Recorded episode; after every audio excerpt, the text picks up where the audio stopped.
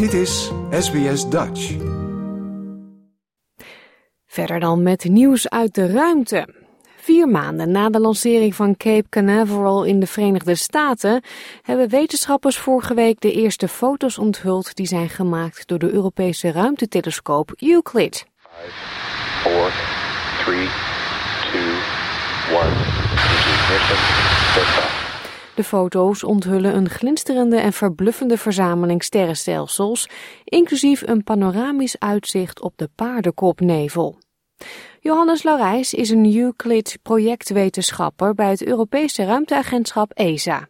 Yeah, we have worked very hard to make very nice first science images. Uh, that's because uh, Euclid has uh, very nice, uh, show very nice performances. Exactly what we uh, expected, in fact, and even better at some points. Het agentschap zegt dat hoewel de door Euclid vastgelegde hemellandschappen al eerder zijn waargenomen door onder meer de Hubble-ruimtetelescoop, deze momentopnamen haarscherpe beelden opleveren van een groot deel van de hemel en tot ver in het verre universum kan kijken.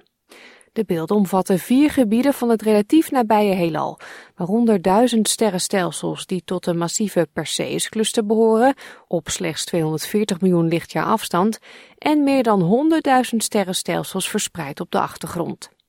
De wetenschappelijk directeur van het bureau, Carole Mundell, zegt dat de beelden van Euclid hen zouden kunnen helpen beter te begrijpen hoe zulke enorme, schijnbaar georganiseerde structuren zich hebben kunnen vormen. There's just so much rich science and physics to be extracted from these images. And of course the colours themselves tell us something about the physics encoded in the light too. So we've got lots of codes to decode uh, as we work through this. But what we also know is that the dark matter and dark energy and the physics that um, govern those are also encoded in the shapes and the structures and the patterns that we will see with these Euclid images as we, we build up the survey. Voor E S A-directeur-generaal Jozef Asbaker gaat de missie niet alleen over de wetenschap. It's a new concept where we use space to the best uh, possibility in order to support much bigger political ambitions. I take the example of uh, Space for a Green Future as, a, as one example where we use the space assets to really help Europe decarbonize the economy. Maar voorlopig zegt de directeur-generaal dat het allemaal draait om het vieren van de mijlpalen van het wetenschapsprogramma van het agentschap en om vooruit te kijken naar de ontdekkingen die nog moeten komen.